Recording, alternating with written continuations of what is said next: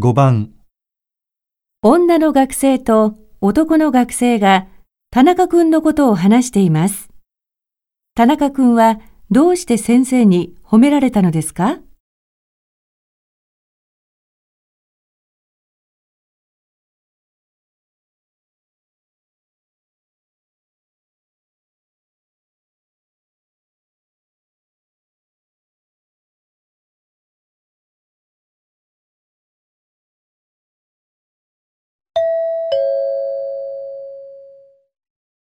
昨日、田中くん先生に褒められたんだよ。優等生だもんね、田中くんは。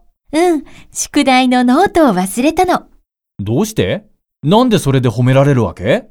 友達に宿題のノートを貸したんだけどね。昨日その子が学校休んじゃって。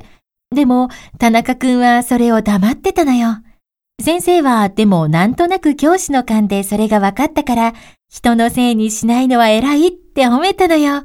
田中くん、素敵よね。でもノートを貸したりするのは良くないよ。うん、そのことは先生にも注意されたんだけどね。